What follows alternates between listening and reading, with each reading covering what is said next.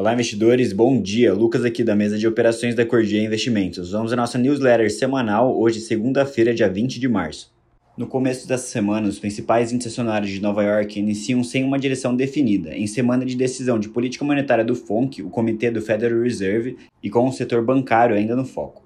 Sendo que a decisão do FONC sai na quarta-feira e a expectativa do mercado aponta para uma alta de 0,25 ponto percentual na taxa de juros além também de ontem o UBS ter concordado em comprar o Credit Suisse por 3,25 bilhões de dólares. Com isso, os papéis do banco suíço despencam 60%, enquanto do UBS caem 3,1% no pré-mercado de Nova York.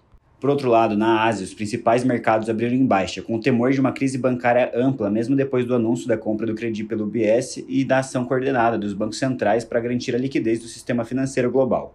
E além do temor imediato com a crise bancária, há um receio de desaceleração do crescimento global no momento em que as maiores economias do mundo combatem a inflação persistente com o aumento dos juros. Já por aqui no cenário interno, a semana de decisão de política monetária do Copom, que deve, segundo a expectativa de mercado, anunciar na quarta-feira a manutenção da Selic em 13,75% ao ano. Enquanto em Brasília, o ministro da Fazenda, Fernando Haddad, e o presidente Lula se reuniram na sexta-feira sobre o novo arcabouço fiscal, mas não houve conclusão, sendo que o assunto continua a ser discutido em nova reunião nesta terça-feira. Para o Ibovespa, o índice acabou fechando com uma queda de 1,58% na semana passada, com aversão ao risco no exterior com o setor bancário impulsionado pela baixa do petróleo, enquanto o dólar subiu 1,20% na semana, fechando aos R$ 5,27. Entrando aqui na parte de commodities, o petróleo cai quase 3%, com o WTI aos 65 dólares o barril e o Brent aos 71 dólares.